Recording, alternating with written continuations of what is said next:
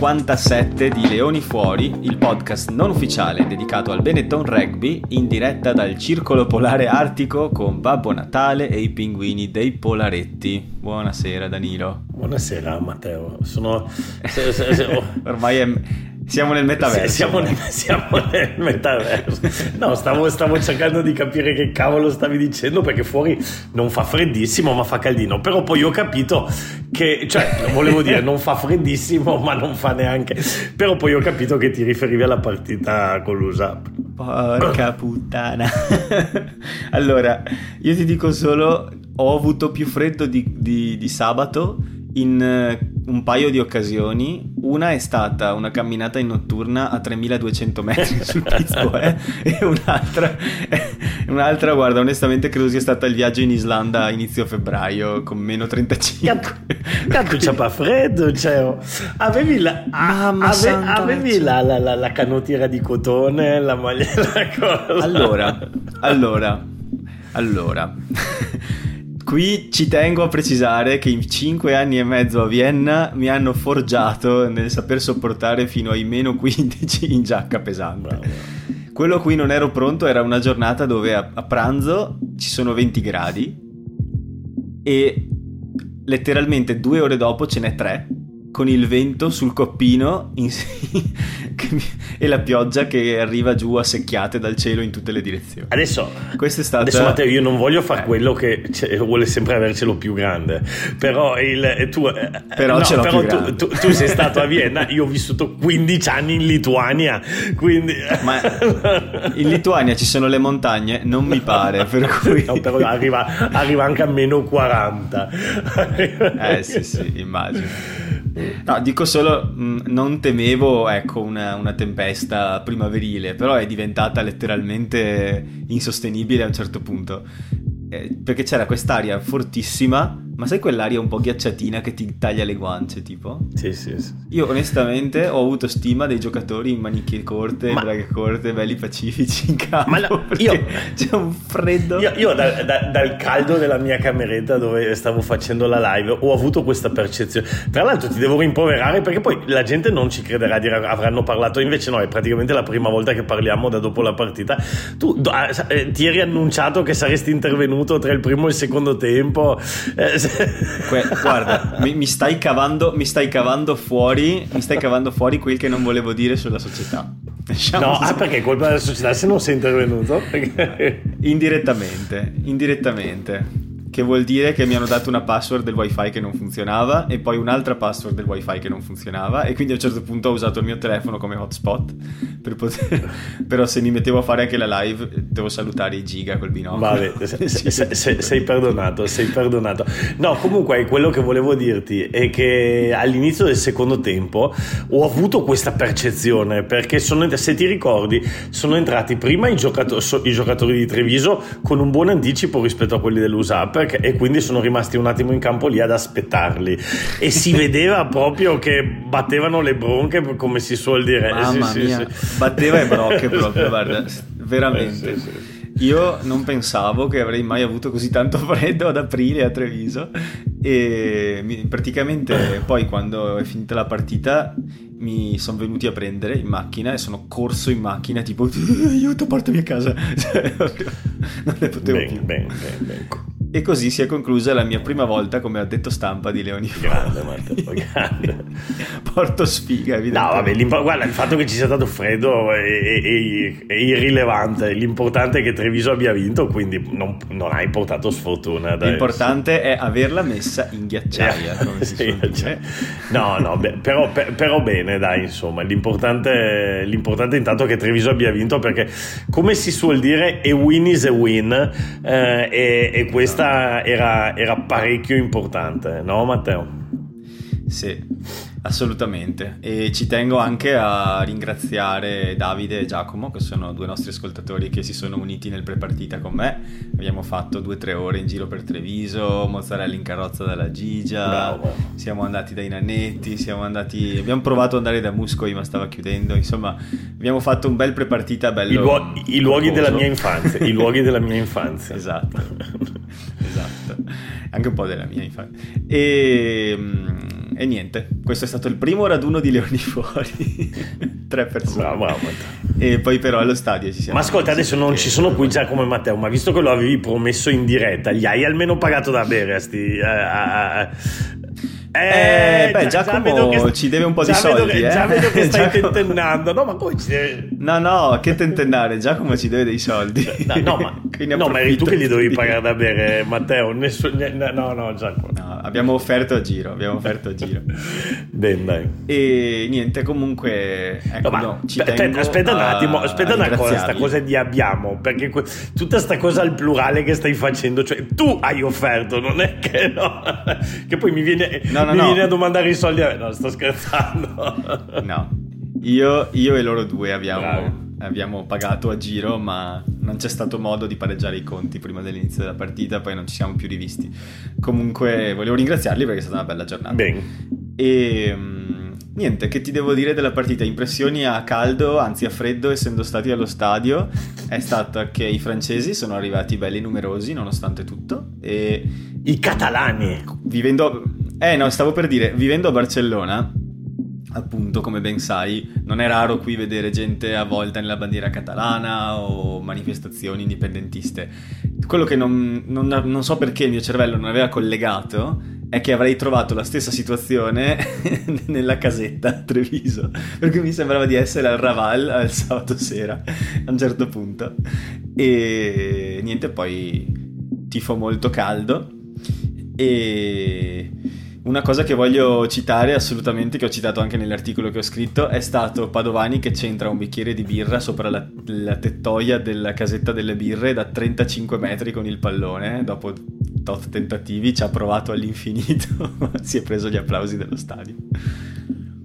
Ma che ne dici? Parliamo un po' di più di sport? Ma sì, ma se, come vuoi, comunque è bello anche sentire le tue, le, le, le tue, sensazioni, visto che viviamo appunto all'estero e non abbiamo la possibilità di esserci sempre a Treviso. A me ha fatto piacere leggere il tuo articolo, ho scritto molto bene e, e, e, quindi insomma mi faceva piacere anche ascoltarlo. Parlando di sport, Matteo, è stata secondo me una, una partita... Eh, allora, Paradossalmente eh, Treviso ha vinto, le zebre hanno perso, però le zebre sono andate molto più al di là delle aspettative rispetto a Treviso, cioè eh, noi parliamo e win is a win, l'abbiamo portata a casa, va bene così.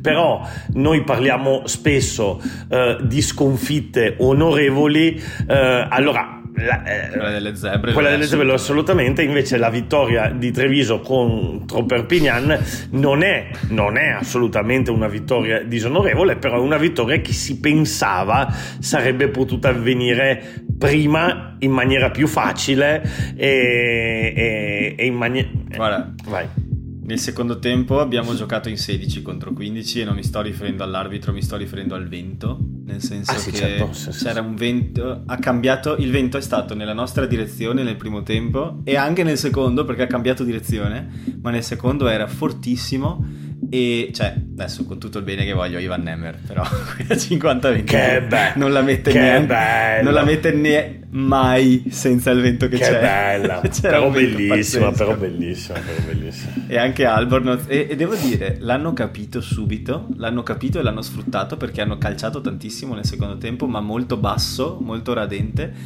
E si vedeva proprio che cercavano di sfruttare la forza del vento c'era un vento veramente Però, forte. Sì, sì, sì, si, si, vedeva, si, vedeva, si vedeva dalle bandierine dei, dei, dei, giudici di linea, eccetera, eccetera. Però al di là del vento, Matteo, e che questo è addirittura un fattore aggiuntivo, eh, diciamo che. Eh, io sono sempre quello che va a vedere un po' i numeri prima che inizi la partita per vedere chi danno favorito e spesso e volentieri eh, quando magari giustamente tu dicevi che la percezione era che la partita era in parità, io ti bacchettavo e dicevo no, però aspetta che qua i bookmaker ci danno molto sfavoriti. Oh, no, non dirlo troppo ad alta voce, eh, che i tifosi di Treviso poi si incazzano se dici che Tolone è no, più forte. No, no, no, sta attento, no, no. Eh, sta attento. Dai, dai, sta buon Matteo, sta bravo. Allora, no, allora chi ha orecchie per dopo, andiamo, dopo, dopo, parliamo della partita col Tolone. Allora, però quello che volevo dire è che questa partita invece era un po' il contrario. Perché?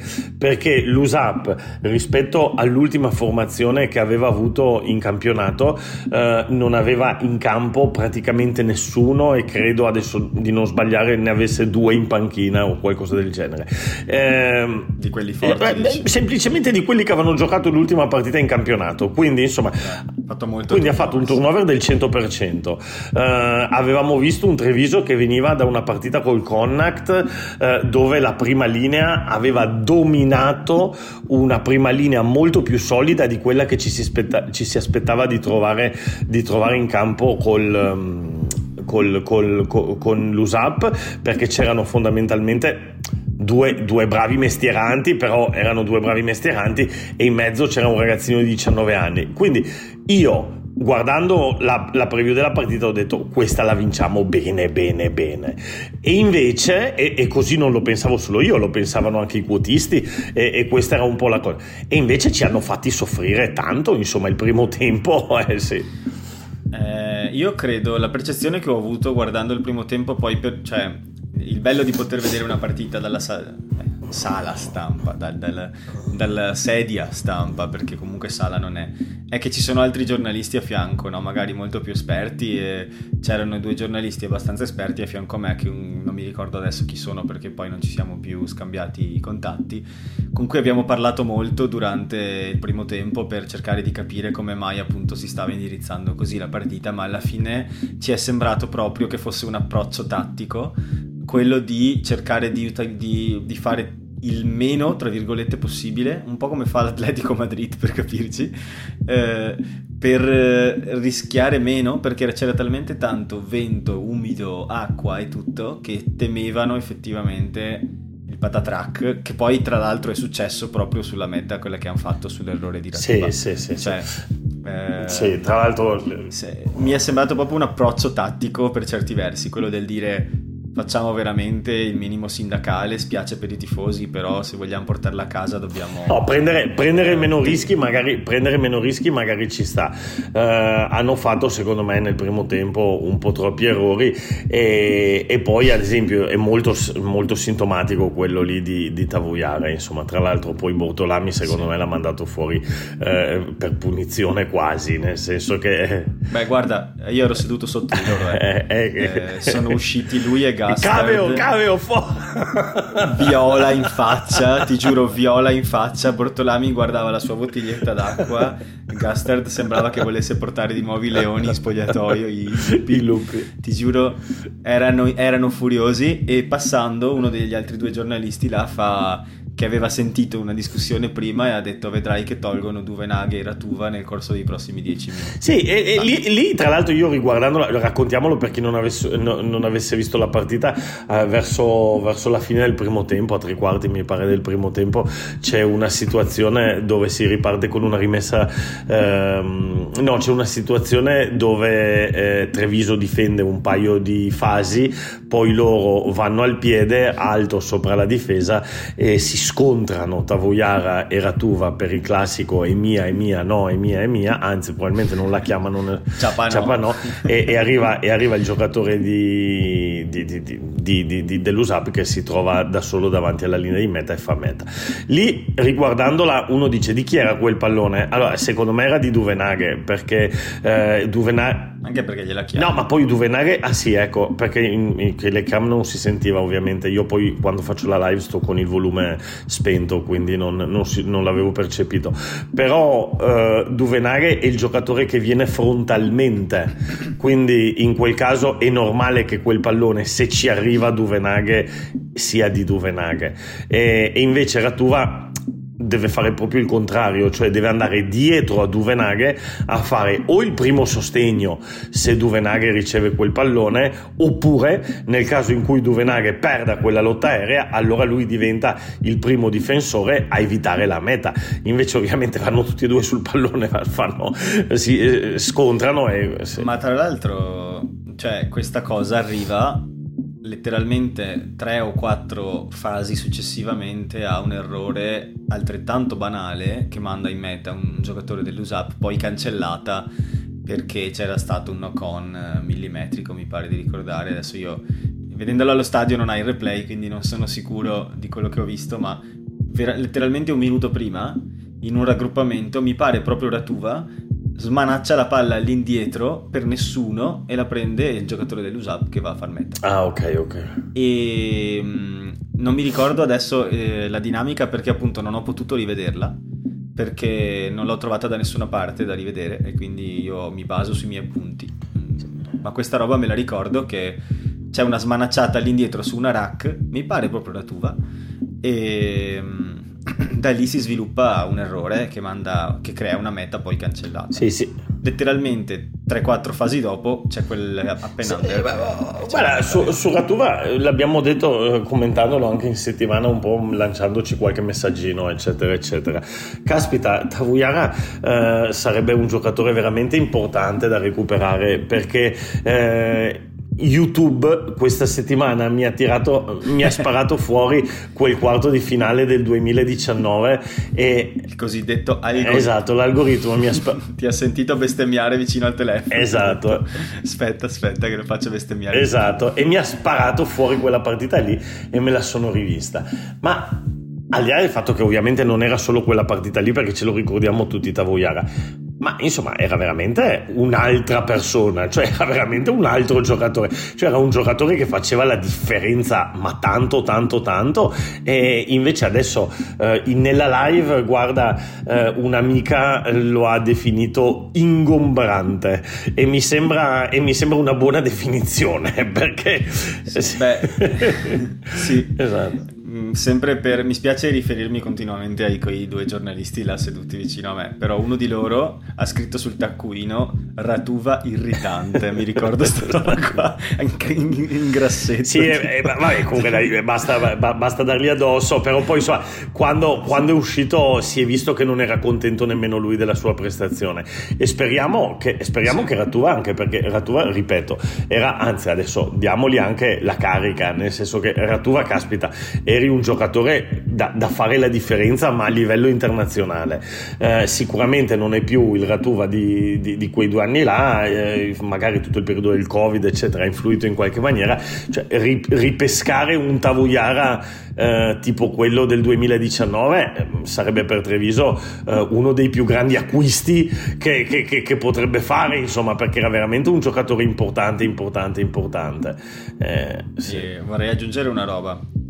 Hot take questa, mi rendo conto, hot take, però non solo lui, entrambe le ali. Ioane non fa una meta da ottobre, cioè nel senso non so adesso esattamente quale sia il motivo, però entrambe le ali sono, stanno rendendo meno, cioè nel senso ci può stare che, che, Io- che non passi il gioco tutte le partite per le tue mani, però se un giocatore forte e anche come livello di percezione mh, come Ioane da fine ottobre che non mette una meta significa che in qualche modo qualcosa non va, no? Sì, ed è- eh, sei sicuro che Ioanne non faccia una meta da ottobre? Abbastanza. Ho guardato due volte, se non mi sono perso una riga nel foglio, guarda, è da fine ottobre. Va- Vado a farti fact checking. Io ho guardato e onestamente non ho trovato una meta di Ioane prima di fine ottobre, cioè su- successivamente a fine ottobre. Sì, sì. Spero di sbagliarmi, perché se mi sbaglio vuol dire che non c'è un problema, ma spero di sbagliarmi. Sì, no, io sono andato a controllare qua su al rugby ed è vero che l'ultima che mi viene qua registrata 25 ottobre, è il 16 ottobre contro, contro gli Ospreys. Però mi, sem- però mi sembra talmente strana sta cosa, però magari è vera, eh? Magari è vera. Sì, sì. Sono sei mesi che Ioane non fa una meta. Sì, ecco, è per un giorno. E in nazionale non ne ha fatte, per cui... Sì, sì, sì, eh, sì, sì.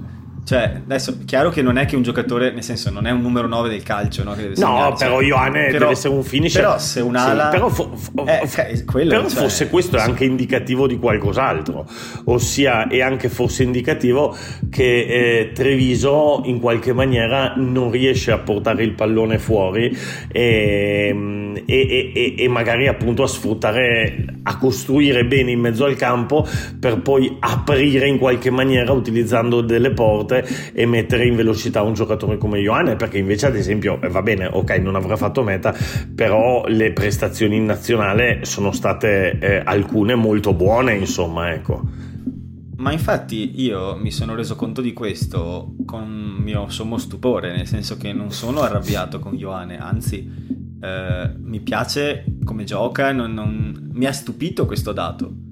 Non, non è che penso eh, gioca male, ci sta che non ha segnato. Su Ratuva sì, perché effettivamente quest'anno è l'ombra di se stesso, però eh, su Ioane non, non ho la stessa opinione, ma se non segna significa che o non gli arriva la palla o non riesce a finalizzare, cioè insieme di queste cose, ma un problema c'è. Sì, sì, sì eh, eh, va detto che in, beh, insomma, comunque tanto. Va detto che a Treviso aveva fatto, adesso mi hai messo la curiosità, sono andato a vedermi sul rugby e, e ad esempio negli altri, negli altri anni aveva più, in effetti aveva più costanza nel segnare, nel, nel segnare mete. Stavo guardando anche eh, il 19. Poi per carità, il, gio- il, gioco di Crowley è più arioso forse di quello di Bortolami. Beh, però insomma, però non le ha fatte nemmeno in nazionale le mete, perché da, quando tu dici da ottobre, quando tu dici da ottobre, eh, le partite da ottobre sono state 7 col Benetton e 7 eh, con la nazionale, perché lui è stato sempre e il numero 11. 4 in Coppa. E 4 in Coppa. Sì, no, no, 7 col Benetton in totale,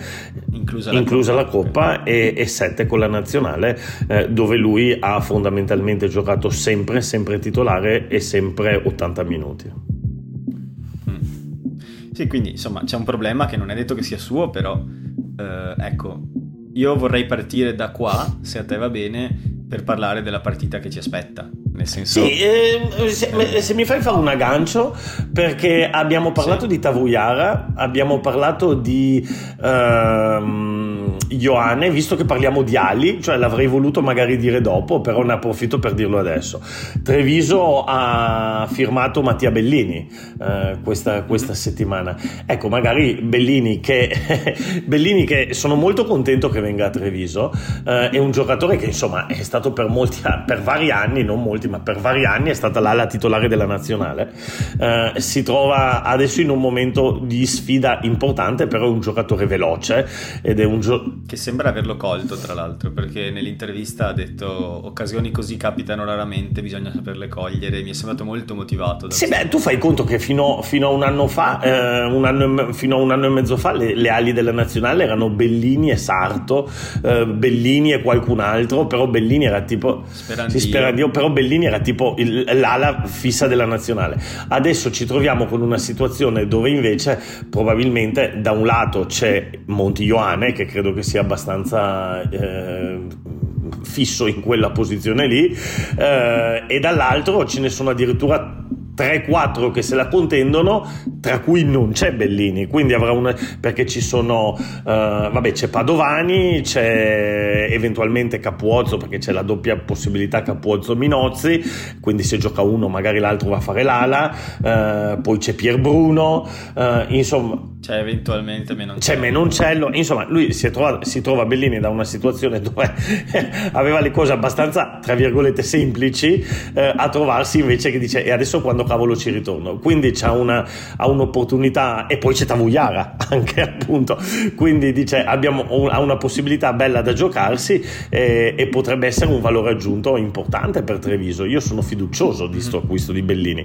Eh, spiace, però ovviamente non è che possono essere tutti a Treviso, che è stato fatto il cambio Compani, eh, che, che, che, è un giovane promettente, sì. però va bene, se trova spazio alle zebre va bene che stia alle zebre. Eh, sì. Però sembra, sembra, che quella sia la direzione un po' delle zebre, no? Perché alla fine a guardare i movimenti di mercato che hanno fatto, tra l'altro hanno anche, insomma segnato alcuni movimenti in ingresso adesso, per cui sembra esserci una strategia sì. forse. Sembrano voler andare nella dimensione di una squadra molto molto giovane che considerato che fatica a fare risultato, allora tanto vale fare esperienza, cioè nel senso essere un po' il serbatoio dove continuano a crescere il tanto agognato serbatoio dove far confluire i giocatori dopo i vent'anni, tutto sommato. Sì, potrebbe essere che l'anno prossimo quella sia la funzione delle zebre, magari facendo un anno interlocutorio per poi, perché ormai appunto sembra che, adesso ci, ci racconteranno qualcosa a fine stagione, però sembra che comunque restino, perché anche adesso hanno anche, ho visto anche che hanno sì. confermato Rizzi e quindi immagino che sia un po' come dici tu, cioè eh, probabilmente l'anno prossimo saranno la franchigia di, di, di, sviluppo, mentre Treviso potrebbe essere la franchigia, la franchigia quella un po' più solida. Detto questo, occhio perché a volte i ragazzi giovani affamati eh, posso... eh, ma è eh, bello, sì, guarda che è sì, bella sì, questa cosa perché, perché poi se, se, hai una squadra di giovinastri, nel senso finisce che magari si conoscono bene, hanno fatto tanti l'accademia insieme, in generale finisce che poi magari ci sono delle motivazioni. Ah sì, sì, sì. magari potrebbe essere, e... potrebbe essere il, il, eh, dove vanno a confluire ad esempio tutti i talenti che abbiamo dell'Under 20, insomma sì, eh. sì, sì, sì, sì. E io ne parlavo giusto con un nostro ascoltatore su Twitter che, cavoli, se diventa così e se questa poi però, se c'è chiarezza, nel senso che io so che questa è la funzione delle zebre, allora è improvvisamente un, eh, una cosa che magari guarderò più volentieri, cioè anche che dico adesso mi guardo l'under 23 italiana, tra virgolette, cioè le zebre che gioca una partita e non le zebre. Cioè c'è una funzione nella squadra e quindi c'è un intento, c'è un modo di, mar- di, fare un marketing attorno a questo, c'è un modo di creare audience, di portare gente allo stadio, perché, perché poi è chiaro. E allora la gente si raduna intorno a questo progetto perché gli parla in una maniera chiara, diretta e concisa. Io almeno la vedo. Ah, sono d'accordo con te, sono d'accordo con te assolutamente e, e, e, potrebbe avere un senso, dai che ci sono alcune cose che stanno iniziando a prendere forma e sembrano avere senso. Vediamo se, vediamo se, se va bene così. Ma ascolta, ma prima di passare a Tolone ancora, perché tu volevi già saltare su Tolone, però tu eri allo stadio, non abbiamo ancora dato il nostro leone, il nostro leone d'oro della settimana e tu eri allo stadio, quindi questa settimana a te l'onore, insomma, ecco. Io non ho dubbi, per me il leone d'oro è Thomas Albornoz. Sono d'accordo con te. Sono d'accordo con te, non so come hanno fatto. Allora, bella la prestazione di, eh, di Ruzza, eh, per, però non, veramente non so come hanno fatto a non darglielo ad Albornoz. Cioè, ha tirato 2,50-22, ha fatto la meta, ha cambiato totalmente il ritmo della partita. Eh, ma. Ha fatto una serie di giocate da giocatori di altra categoria e in più c'è un dato sulla rimessa laterale che capisco che il lancio non è colpa della seconda linea, però la, la raccolta sì, nel senso se abbiamo sbagliato, abbiamo fatto il 74% di line out success, cioè nel senso capisco che non è, che non è l'unico dato da guardare, ma a me è parso veramente che non funzionasse qualcosa in rimessa laterale, in generale non, so, non, non ho capito come sia arrivato questo premio per Ruzza perché ha giocato bene, sì, abbiamo vinto, sì, però non era lontanamente una prestazione migliore di quella di Albon. Sì, so, so, so, ci sono stati errori da parte sua. Sono cioè... d'accordo con te, sono d'accordo con te. Cioè, no, non tanto su Ruzza, che, che, onestamente anch'io come te non ho avuto la possibilità di rivedere la partita perché sta settimana eh, non si trovava da nessuna parte questa partita e quindi non, non sono riuscito a rivederla. Sai cosa? È stato molto determinante in termini fisici. Sì, sì, sì. Però, che, che, tra l'altro è una bellissima no. notizia, eh? cioè, io questa cosa l'ho, so- no, l'ho sottolineata durante la nazionale. Eh, di Ruzza si è sempre detto eh, bravo con le mani, giocatore molto intelligente, giocatore re, però gli manca la fisicità. Ha fatto uno step up da, a, a, livello fisico durante il Sei Nazioni e a livello proprio di presenza impressionante secondo me. Cioè adesso hai paura a entrare dove c'è Ruzza una volta invece lo miravano hai capito? Quindi sì. Sì sì, sì. Eh, per me comunque Albornoz nel senso io non, eh, non riesco non riesco a vedere non riesco a vedere un giocatore che ha giocato meglio, ecco, mettiamola così. Detto questo, è stata una partita molto strana, è stato un contesto molto strano, mm, sono servite doti non necessariamente tecniche o di campo, mettiamola così, per cui eh, magari mi è sfuggito qualcosa e non avendolo no vabbè comunque, ah, comunque Albornoz eh, ha obiettivamente dato un cambio di marcia alla partita veramente importante eh, veramente importante. A partire appunto da quella meta ma poi anche come ha mosso il pallone al piede come secondo me è riuscito a veramente a prendere in mano la squadra. Comunque sai cosa Mentre mi dicevi qualcosa prima, sono andato a cercarmi un po' di key facts della partita eh, di Treviso contro l'USAP per cercare di capire come mai gli è stato dato il premio, perché appunto mi sono chiesto anch'io questa cosa. E in realtà Ruzza ha vinto 12 rimesse laterali, rubandone due, quindi non soltanto rimesse lancio nostro. Um, e a quanto dicono, the most by any player in an EPCR Challenge Cup game this ah, season. Ah, vedi, cioè, vedi, vedi, No, ma, ma, ma, io non, fa, ma io l'ho detto. Non potendola rivedere. No, no, ma io l'ho detto, ha, fatto una accorto. bella partita Ruzza, eh, io l'ho detto, ha fatto una bella partita. E, ehm, e, e, onestamente mi spiace per il nostro amico Jack, ma questa volta le rimesse laterali sbagliate di Treviso erano sì. un po' colpa, ma, ma, ma, non solo di Nicotera. Ah, oh, non era mica facile, Matteo. C'era un vento che pazzesco, il pallone bagnato bagnato, il freddo, eh, adesso non voglio trovare scuse, però no, veramente non era semplice. E, no, no, sì, certo. Però nonostante questo io resto, sono d'accordo con te, quindi lo diamo ad Albornoz perché secondo me ha cambiato nettamente la, la, la partita proprio in questo caso, secondo me. Mm-hmm. Sai, un altro dato che sto notando qua che non c'entra niente con le rimesse laterali, ma interessante, siamo la squadra con la rack più veloce di tutto il torneo. Ma della, della challenge? Sì. Ah, inter... 2.8 secondi. È interessantissimo questo, questo, questo Non ne avevo idea di questo. Interessantissimo cosa. questo numero, interessantissimo. E niente, poi io non so, andrei se ti va un attimino a parlare di, di Tolone Benetton, presentare un attimino la sfida. Vai Matte, vai, vai Matte, vai. Ma che ne dici anche di non guardare il Barça mentre registriamo? No! ti vedo, ti vedo, vedo il riflesso sugli occhiali del campo. Vai, vai. È molto Pre- chiaro. Presenta il tolone, vai Matte, presenta il tolone. No, vabbè, andiamo a giocare una partita molto complicata, è innegabile, giochiamo contro una squadra che piena zeppa di campioni internazionali, non so neanche più dove metterli. Quando mi sono messo a leggere la lista, perché ci sono gli ovvi che conoscono tutti, anche senza leggere, e dici vabbè, ok, Paris, Villiers, Eben Ezpeth, Ceslin Colve, però dopo un certo punto ho detto, ma mm, Nakarawa, però poi ho detto andiamo a vedere bene tutta la lista dei giocatori di Tolone è una lista che fa paura, cioè nel senso questi se non schierano i primi 15 hanno comunque altri 15 forse più forti di noi, nel senso mi, mi spiace, eh, sono pochi i giocatori di Treviso che secondo me reggono il confronto, per cui dobbiamo veramente, come ha detto Padovani, anche fare una partita tatticamente perfetta per poterla portare a casa perché sul piano tecnico loro ci mettono in testa. Allora, sì, sì, sono d'accordo con te. Sulla carta. Sono d'accordo con te. Eh, io vorrei ricordare che Treviso è la nazionale italiana, quindi eh, più, più, qualche giocatore di buon livello come Duvenaghe, come, come Tetas Chaparro che sta crescendo in una maniera incredibile, Albornoz, eccetera, eccetera. Quindi io, Treviso secondo me deve anche trovare... Allora, sono d'accordo con te, cioè quando giochi contro il Connacht e ti danno strafavorito il Connacht e tu pensi che tu sei la nazionale italiana e il Connacht è la quarta squadra inglese, ti rendi conto che comunque di strada ce n'è ancora tanta.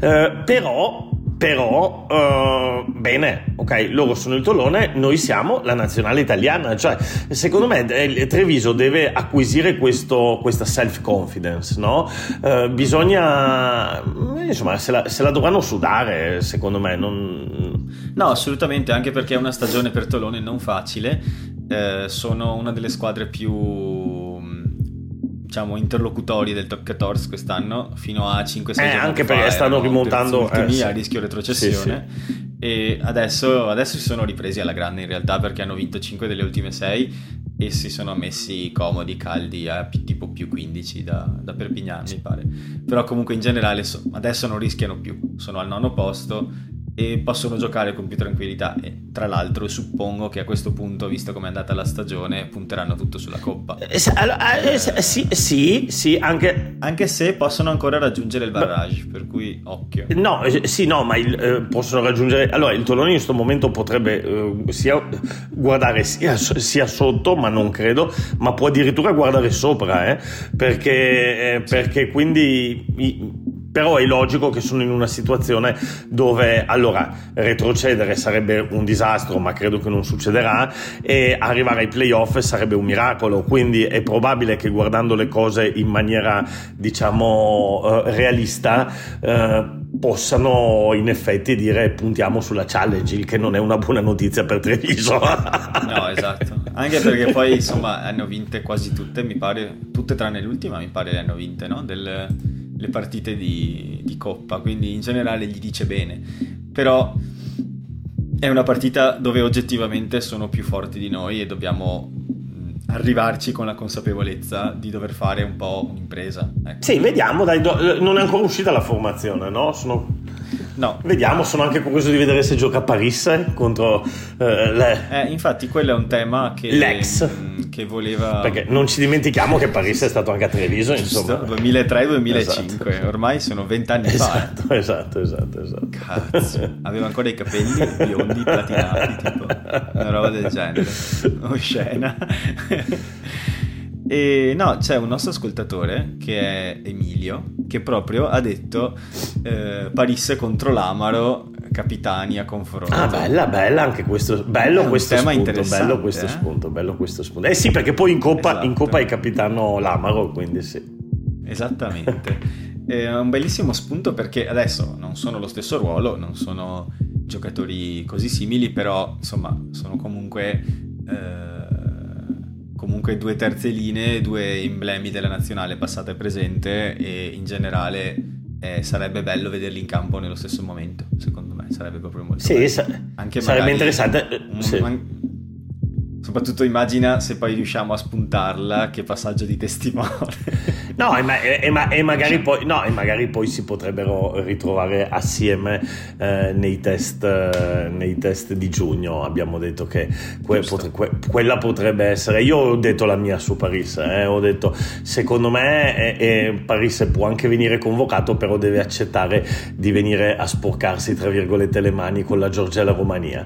E allora, e allora, e allora ti dirò di più. Se Paris, perché Paris ha rinunciato, è stata un po' così strana questa cosa, no? Ha rinunciato alla partita con la Scozia eh, perché doveva restare nel club, aiutare il club, aveva dato priorità al club. Eh, sì. Se Paris eh, si eh, accetta appunto no, di venire a fare non solamente l'ultima passerella, in effetti Crowley ha detto io non voglio canti del cigno, ha detto eh, però Paris se lo meriterebbe in assoluto di essere convocato e allora se Paris accettasse di non venire a fare solo l'ultima passerella eh, e si sporcasse le mani e se lo meritasse, perché no? Magari può anche tirare avanti fino al mondiale.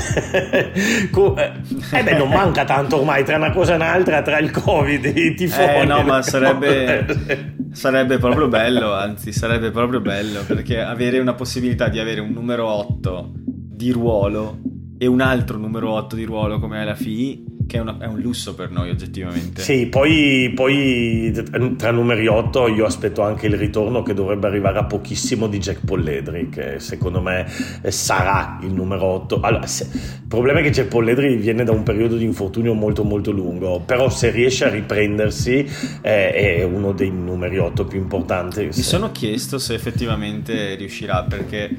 Mh, mm, non so se riuscirà a rientrare in campo prima della fine della stagione e diciamo forzare i tempi potrebbe essere controproducente. Ma dicevano, dicevano che lui prima della fine della stagione un paio di partite potrebbe farle con Gloucester. Eh? Adesso eh, un, una settimana sì. fa è venuto fuori la notizia che lui aveva iniziato il protocollo di rientro al, uh, al campo. Che cosa significa il protocollo di rientro al campo? Significa normalmente che eh, tu puoi iniziare a fare allenamento a contatto completo in allenamento, appunto, puoi iniziare a giocare a contatto completo in allenamento. Quindi di solito dopo due o tre settimane lo provano, insomma, quindi vediamo. Sì. Sai, molto contento. Speriamo. Cioè, cioè, sarei molto contento. Insomma, eh, la partita si gioca sabato sera, Tolone Treviso, al Maiol. E per chi non lo sapesse, collegatevi una mezz'oretta prima, un quarto d'ora prima dell'inizio della partita, così vi vedete anche il pilu pilu e tutte quelle cose lì che fanno a Tolone prima delle partite, eh, che sono abbastanza interessanti. Um, è bello Sì, sì, è bellissimo, è bellissimo. Spiega, spiega Matteo per chi non lo sapesse che cos'è. Allora. È, è, è l'H francese. allora, diciamo che i, i, giocatori isolani, secondo me, lo vedono un pochino come cultural appropriation, però, però non lo è. Eh, in pratica è un um, canto un po' barbarico che fanno prima delle partite a Tolone e lo stadio è estremamente partecipe, cioè cantano tutti, tutti i 18.200 presenti allo stadio e è un canto in francese che eh, narra la discesa di dei barbari eh, da delle colline, delle montagne per andare a razziare il villaggio. Ah, vedi, io no, non sapevo e... tutte queste finezze, questi tecnicismi, bravo Matteo. Questo l'ho scoperto questa settimana qua, non lo sapevo neanche io, sapevo dell'esistenza e l'ho visto una volta in tv, però non, non sapevo cosa stavano dicendo. Sono andato a leggermi la traduzione. Se non ricordo male è un... Um 3-0 dell'Eintracht. 3-0 dell'Eintracht. 3-0 dell'Eintracht. Se mio figlio allo stadio proprio, tornerà proprio felice. Vivere a Barcellona è bello. In questo weekend ci saranno 30.000 tedeschi ubriachi in giro per il mio quartiere. Non vedo l'ora. E, ehm, Vabbè. Vivo vicino al Camp Nou. e no, niente, c'è questo canto che fanno e allora lo speaker ha la faccia eh, non tatuata, ma insomma dipinta con dei quello che possono sembrare dei tatuaggi tribali e incita lo stadio a cantare e c'è un botta e risposta praticamente. Lo speaker urla, incita e lo stadio risponde, che se vuoi è simile a come succede nell'H. No? Sì, sì, sì. Il, il comandante dà i segnali e gli altri 14 giocatori rispondono. Sì, sì, sì. E niente, saremo accolti da questo un quarto d'ora prima della partita e non sarà piacevole. Tra l'altro, collegamento, eh, visto che adesso hai detto 3-0 dell'Eintracht, io il, eh, parlavi del Camp Nou, io il, il, il Pilu Pilu l'ho visto qui al Camp Nou eh, perché... Ah, 90.000 tifosi. Eh, sì, è stadio tutto pieno, nel, eh, c'è stato il... 2015. sì, credo che fosse il 2015 o 16 e, e c'è quella partita pazzesca eh, che si è giocata la finale di Top 14, partita dove dopo sono andato a rivedermi i nomi di chi c'era in campo quando tu dicevi che il Tolone ha sempre avuto dei grandissimi giocatori, cioè quella partita era veramente pazzesca, cioè c'era eh, Obama, eh sì Obama no, eh, Abba, Abba, Obama, Abba, Rocco Coco, Bill Clinton, no ma c'era, c'era, c'era veramente, cioè, era veramente una partita incredibile, sì, sì. andatevi a rileggere le formazioni, era, era lo stadio. Tolone Racing. Tolone Racing, partita vinta dal Racing eh, in 15 contro 14 dai, dopo, e, e, in svantaggio, cioè gli, gli, espellono il mediano di Mischia dopo una ventina di minuti, ma Scenò è quella partita dove uno dice vabbè sta già vincendo il Tolone, già il Tolone ha i giocatori migliori del mondo, eh, eccetera, e sono già in svantaggio, gli mandano via un giocatore e finita. Ecco, non avevano, avevano fatto i conti senza l'oste e in quell'occasione l'oste si chiamava Dan Carter che ha preso in mano il Racing e ha fatto una, una prestazione pazzesca, non solo lui, però insomma eh, veramente una partita memorabile. Ecco così, mi hai fatto rinascere questi ricordi. Quelle partite che, che solo il top 14 può regalare. Sì, sì, ma poi se ci pensi appunto che c'è da una parte Dan Carter, dall'altra Brian Abana, dalla Rocco Coco. Eh, cioè... Sì, sì, sì. Vabbè. E, e non no, solo... no, non so, c'è una formazione incredibile. E sì, e questa devo ammettere è un pochino quello. Provo sempre una certa invidia quando vedo le partite francesi e le squadre francesi. Provo sempre una certa invidia perché eh, vedo quanta passione c'è, quanta gente va allo stadio a vedere. Um, in top 14 non c'è una squadra che abbia uno stadio da meno di 12.000 posti, in Pro di 2 uguale, sì, sì, sì, in, in National che è la terza divisione, anche, tra l'altro anche quella professionistica anche lì gli stadi vanno dai 5.000 in su.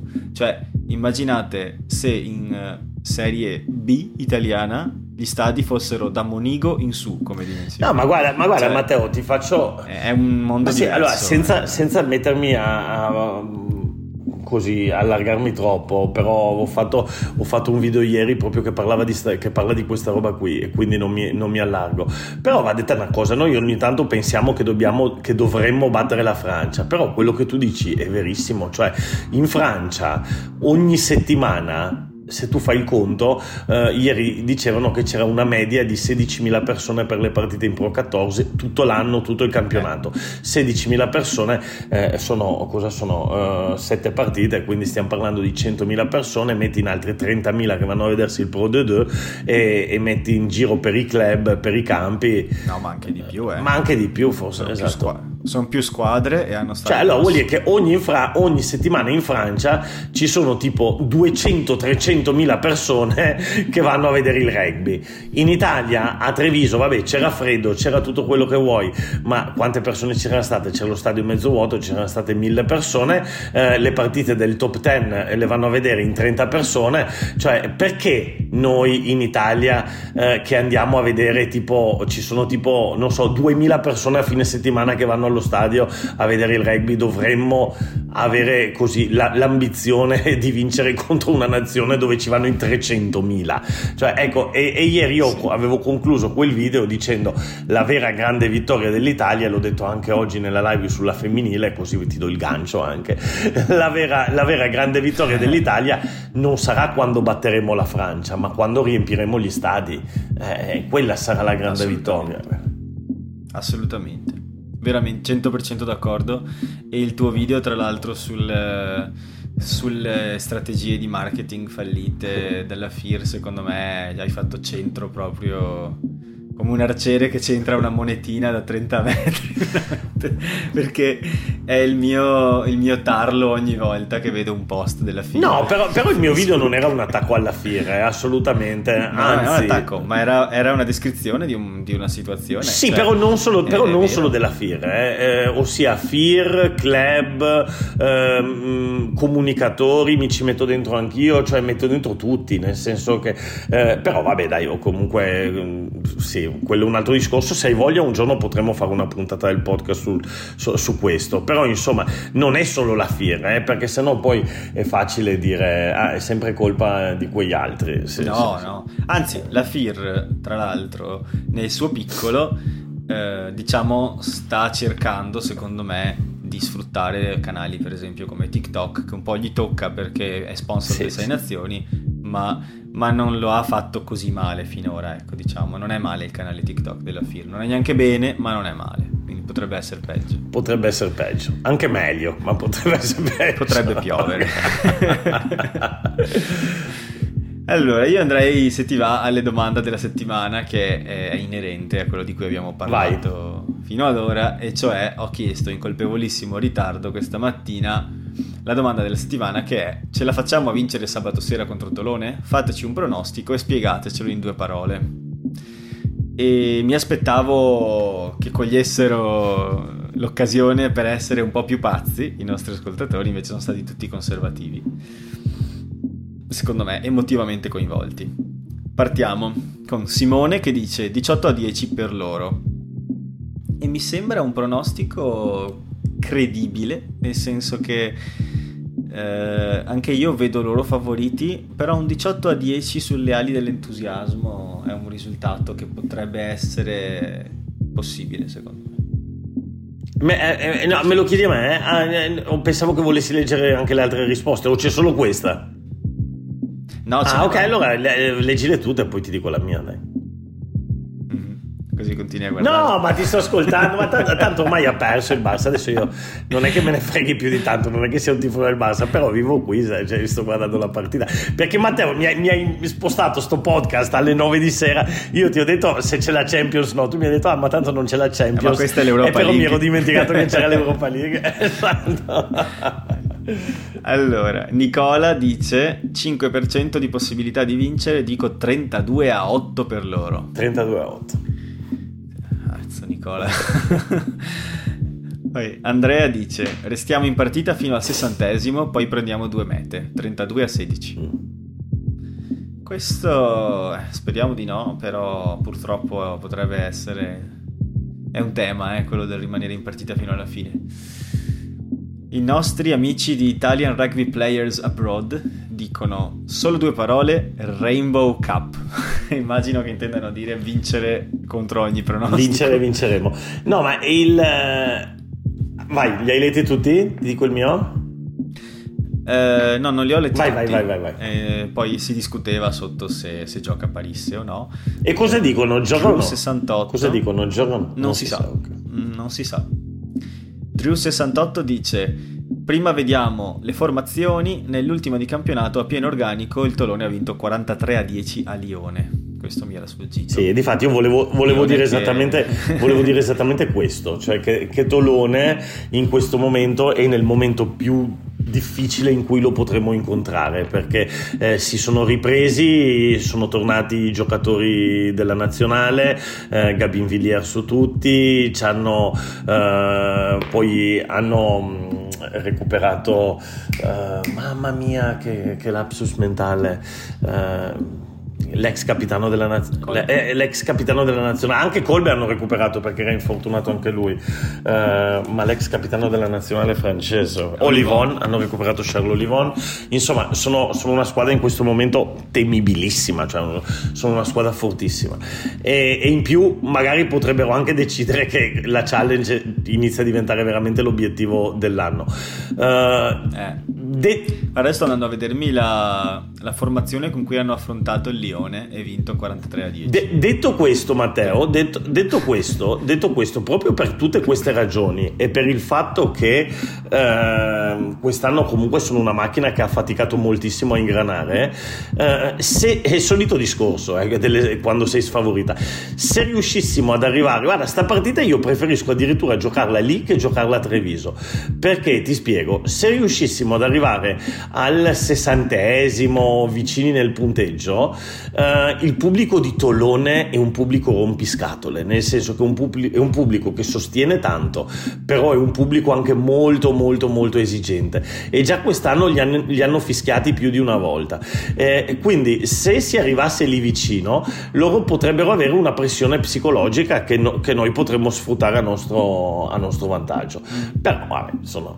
E poi senza niente da perdere. E senza niente senso, da perdere, esatto. Sì, sì, sì, Quello gioca a nostro favore, secondo me, perché siamo comunque dei due siamo, eh, siamo Davide non Golia per cui ecco eh, possiamo giocare anche un po' a viso aperto io stavo guardando la formazione con cui hanno affrontato Lione e nel senso Baptiste Gross sì, davanti, sì, sì, Eben Ezbeth, Dupré, Olivon, Facundo Isa, Baptiste Seran, sì, sì, sì. Carbonell, sì, Villiers, Bravo, appunto perché... Colbe, Luke, Sanakarawa. Cioè... No, pe- peccato invece che non sia Treviso perché gli amici di Treviso si sarebbero potuti vedere un po' tutti questi giocatori qua, insomma, è anche un bel vedere. Ah, sì, assolutamente. Partita che avrà luogo sabato 16 aprile, se non erro, comunque sabato alle 21 e sarà trasmessa da Sky, per cui dovete avere Sky per vederla purtroppo, io per fortuna ce l'ho, però dovete avere Sky perché non è campionato, non è in chiaro. Facciamo due pronostici e poi vediamo di quanto ci siamo sbagliati. Vai, vai. Io voglio fare un pronostico di cuore non mi interessa quello che dicono i bookmakers, non mi interessa quello che dice la ragione. Io dico che vinciamo 18-17 all'ultimo respiro. Mm. Ok, e, e con onestamente... Un calcio, con, un calcio con un fallo e un calcio. Onestamente... In modo assolutamente anticlimatico di vincere, ma...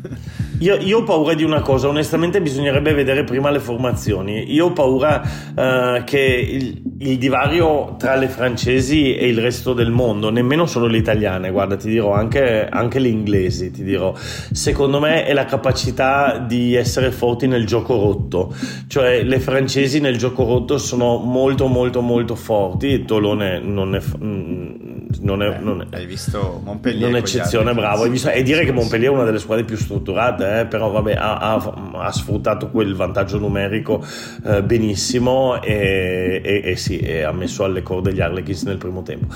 Però ecco e, e, anche noi se ti ricordi la partita con Tolone non so se ti ricordi eh, eh, ci hanno battuti proprio nel gioco rotto cioè più che altro Treviso non è stata capace di sfruttare tante situazioni nel gioco rotto. E e, e, questa è stata un po' la pecca di Treviso, quindi io ho un po' paura di questa cosa qui. Quindi contro Lione. Dici. Sì, sì, contro Lione, contro Lione, Lione. Quindi vediamo, bisogna prima vedere le formazioni, se mi chiedi un pronostico dico uh, più 20 per Tolone, dai. Pronostico di testa lo lasciamo a te, quello di cuore a me. Sì, di, di, testa sono d'accordo con te, nel senso se dovessi sommare i valori in campo, i 23 giocatori più probabili che vanno in campo tra cambi e titolari, finisco per dirti anche io che faccio fatica a vedere come non possa finire così. Detto questo, però, quello che hai detto prima è molto interessante perché è, è uno stadio caldo, ma un'arma a doppio taglio delle volte, cioè non è quella situazione da uh, nel bene o nel male canterò per te, ecco. Eh, se riusciamo a metterli alle corde, fargli fare una brutta figura, tenerli a contatto con il punteggio e magari fargli eh, sbagliare qualcosa in difesa, perché eh, come ho scritto anche nel mio articolo, a quanto pare quest'anno Tolone praticamente molto, molto di rado ha preso meno di due mete. Sì prescindere dall'avversario. Dobbiamo fare, Matteo, quello cui... che sto vedendo fare dall'Eintracht Francoforte al Barça. però, per, perché tra l'altro eh, nel proprio stadio ha anche un pubblico molto esigente. Però il rugby non è come il calcio, nel senso che ne, ne, ne, no, nel, nel, rugby è difficile, che, perché comunque è uno sport di combattimento. Quindi se tu cedi psicologicamente sì, però se no... E il rugby è più difficile che l'outsider batta il, il favorito. Però però capita, capita, capita assolutamente. Allora, insomma, ci lasciamo così con un buon, eh, con un buon presagio, non so come ecco, dire, di una partita. Ti dico, dove... dico, l'ultima cosa, visto che, scusa, eh, ma dico l'ultima cosa, visto che io sono un chiacchierone, eccetera. Guarda, mi è venuta in mente questa cosa, cioè il, lo step up che deve fare il Benetton è quello di, di, di crederci e quella partita vinta dall'Italia a Cardiff con il Galles secondo me in qualche maniera deve entrare sotto la pelle dei giocatori del Benetton. Cioè alla fine Treviso Nazionale in questo momento sono quasi sovrapponibili. E allora dire oh ma abbiamo vinto al Municipality contro il Galles possiamo vincere dovunque. Eh, possiamo vincere dovunque. Cioè, no, no, non c'è né, né, pilu pilu né, né, né, né che tenga. possiamo vincere dovunque, bisogna crederci. Ecco. Sì, sì. Ascolta Dani, eh, in realtà io mi sono appena ricordato che avevamo detto che avremmo accennato alla partita dell'Italia femminile, però il tempo è effettivamente quello che è. Io però ci tengo comunque a, a, rimandare tutti i nostri ascoltatori al video che hai fatto eh, oggi, quindi se vuoi dare due link... Eh, sì, no lo, lo, tro- Grande, no, lo, trovate semplicemente eh, sul canale Dampat Rugby di YouTube e, e, o anche sul canale Dampat Rugby, questo era anche su Facebook, quindi ho anche sul canale Dampat Rugby di Facebook, però eh, mi fate più piacere se andate su YouTube, anzi se non vi siete iscritti iscrivetevi. E, e, abbiamo fatto una chiacchierata molto molto bella oggi con uh, Ottavio Arenella e Lorenzo Cirri che eh, sono due, eh, due, allenatori molto molto bravi e due che ne sanno tanto di rugby e, e, abbiamo parlato un po' di tutta la partita. La cosa che mi è piaciuto di queste chiacchierate che sto facendo con Ottavio e Lorenzo è che finalmente si parla di rugby femminile parlando di rugby, cioè spesso e volentieri quando si parla di rugby femminile si parlare, ci si mette a parlare eh, dei, del movimento, degli stereotipi, delle questo, di quell'altro, invece sì, qualcosa si è accennato perché poi ieri c'è stata questa notizia molto importante delle, dei, dei, contratti, dei contratti, quindi giustamente oggi bisognava parlarne, però quello che tendiamo a fare è parlare di campo, cioè parlare come qua parliamo del Benetton e lì parliamo della nazionale italiana femminile. Mm. Quindi andate tutti a sentirvelo, vedervelo che è molto interessante. Io leggo quattro pillole e poi chiudiamo l'episodio. Vai. La prima è German Fernandez sarà il nuovo coordinatore dell'alto livello italiano. Dopo l'annuncio dell'addio di Stephen Abud a giugno, eh, arriva quindi un nuovo nome, che però è già all'interno del, del, rugby italiano da tempo, insomma, tra Viadana e tutto, quindi lo conosciamo bene. Eh, buona notizia perché il ruolo viene rilevato eh, dal, dice, dal tecnico e quindi una persona cosa, scusa, mi sono impappinato un attimo. Buona notizia perché il ruolo viene rilevato da una persona dotata di grande esperienza internazionale in Argentina e eh, già in Italia da un po'. Per cui, diciamo, non restiamo scoperti in quel ruolo, eh, prendiamo una direzione probabilmente diversa, probabilmente insomma, a me, tu, tu, conosci bene, molto meglio di me il rugby argentino, ma la sensazione che ho io è che il suo nome si possa associare in un certo senso a una dinamica più legata ai club. Assolutamente. Assu- è un po' il modello argentino. Sì, no? assolutamente, ma in più tra l'altro German Fernandez è un personaggio che conosco bene, eh, uno perché durante il periodo della pandemia ho fatto un sacco di interviste in spagnolo a personaggi del rugby argentino e abbiamo intervistato anche German Fernandez, ma poi soprattutto perché eh, se tu vai a cercare, se sei un allenatore, vai a cercare delle risorse su YouTube, trovi tantissima roba di German Fernandez. Perché? Perché quel sistema argentino era proprio basato sulla condivisione. Quindi loro hanno, veramente messo pubblico e in rete tutto. E, e, e, secondo me German Fernandez, se in Italia verrà accolto con questo spirito ricettivo, e questo può essere il grande, il grande punto di domanda, però eh, sarà uno che porterà tanto valore aggiunto al rugby italiano. Sono molto contento di questa incorporazione. Io sono adesso. contento, chiaramente sono scontento di aver perso uno come Abud, però allo stesso tempo penso che se vogliamo perseguire la strada del, del dare più valore ai club è il momento. Ah, assolutamente, assolutamente. E allora, seconda pillola, cartellino rosso da 20 minuti. World Rugby vuole sperimentare il cartellino da 20 minuti in tutto il mondo dalla prossima stagione. Nigel Owens però si dice contrario. Cosa ne pensa il coach Patella?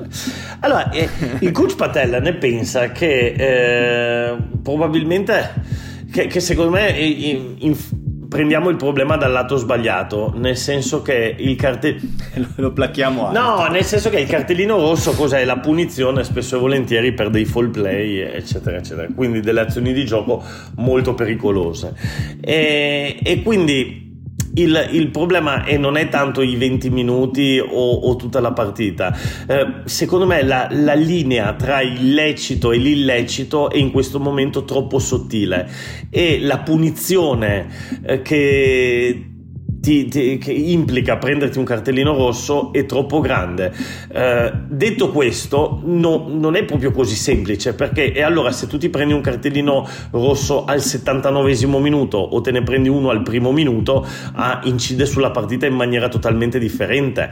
Eh, e quindi, secondo me, il problema non è solo quanti minuti il giocatore sta fuori, però il problema è rendere proprio chiara l'azione che, che, viene penalizzata perché tu guardati il cartellino rosso ad esempio di Faiva dell'Italia che ci stava tutto eh? però lì quel giocatore si, non si abbassa magari quel centimetro in più e non è rosso ma non è nemmeno giallo hai capito? Quindi è un'azione legale. Il giocatore si abbassa un centimetro in più e diventa un'azione che ti stravolge completamente la partita. E quindi secondo me il problema non è tanto quanto dura il problema è, è quando dare il, la, la penalità pesante e come fare in maniera che questa penalità pesante sia sempre penalizzante per la squadra che la riceve, eh, non solamente se la ricevi al primo minuto. Poi tu mi dirai, vabbè, ma anche negli altri sport se ti mandano fuori al primo minuto eh, lo paghi in maniera, in maniera pesante. Sì, solo nel calcio dove, e, e, però c'è più discrezione nel calcio. In altri sport invece magari molto meno. Mi viene in mente la pallacanestro che ti dà i falli tecnici ad esempio. Esatto io stavo, uh, volevo proprio arrivare là se tu te lo, al perché... pallacanestro se tu te lo prendi al primo minuto o alla fine eh, ha lo stesso peso teorico. Poi ovviamente dipende dal punteggio eccetera eccetera. Però addirittura alla fine no, può pesare di più. addirittura alla fine può pesare di più. Invece un cartellino rosso se te lo prendi alla fine nel rugby non pesa praticamente niente. Cioè... Eh.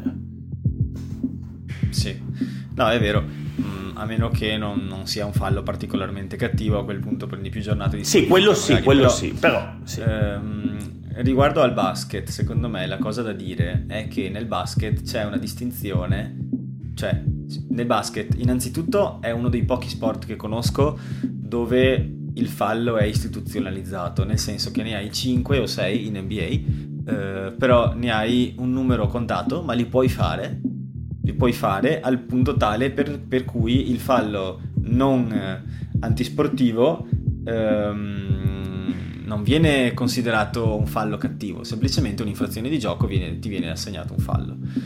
Ecco, secondo me il rugby potrebbe prendere spunto da questa cosa, e cioè un intervento dove magari non c'è mitigation, ma si percepisce che non c'è volontà di far male, può essere un rosso da 20 minuti. Un intervento dove si percepisce che c'è una volontà di far male, un'antisportività, può essere un rosso permanente sarebbe bello poter fare questa distinzione, secondo me. Sì, sì, oh, eh, sì interessante. Difficile, difficile, ma possibile. Insomma. E poi magari ci potrebbe essere, che ne so, però adesso stiamo facendo Fanta Rugby, magari un fall play potrebbe venire penalizzato con la possibilità, metti, che la squadra può scegliere, può scegliere anche di, eh, di, di rinunciare, però magari la squadra che se c'è un fall play può avere un calcio in mezzo ai pali, che ne so. te la, te la la butto là, te la butto là, te la butto là.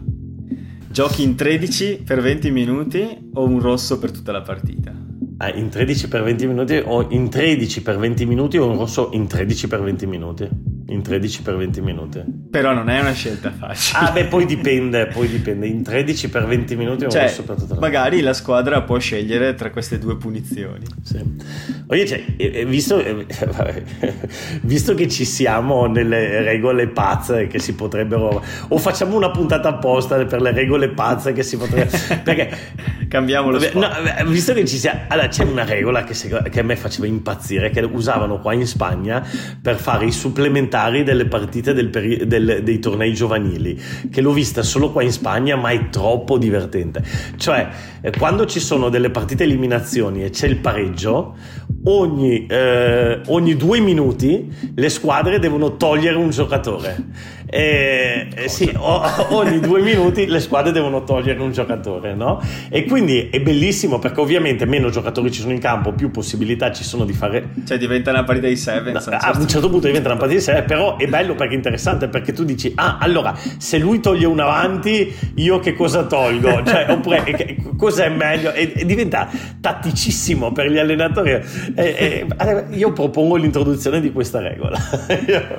Ma ogni due minuti è tosta. No, vabbè, però ogni due minuti perché sto parlando di categorie giovanili, quindi di partite più corte. Eh, e, e, però magari nei supplementari si potrebbe fare, che ne so, ogni 5 minuti, che ne so. I primi, I primi 5 minuti è rugby a 15, poi è rugby league e poi sevens. no, ma è, è, è divertentissimo, eh? È divertentissimo. Potrebbe essere interessante. Vabbè, stasera abbiamo svaccato, come dai. sempre, dai. L'ultima pillola, ma importante, è che Giacomo Darè, Filippo Drago e Matteo Drudi diventano biancoverdi a tutti gli effetti dalla prossima stagione. Benissimo, bene, bene, bene. Forza, forza Fioi, bravi Leone. E a loro ovviamente si aggiungeranno eh, Frangini dall'Under 20 come tallonatore e Mattia Bellini che invece arriva dalle zebre, come dicevi te. Arriva Frangini, per un tallonatore che arriva uno che va, dobbiamo salutare Ame Faiva, ringraziandolo per quanto fatto a Treviso e per una nuova avventura ai Worcester Warriors. E, e, e anche si aggiunge Hidalgo Klein.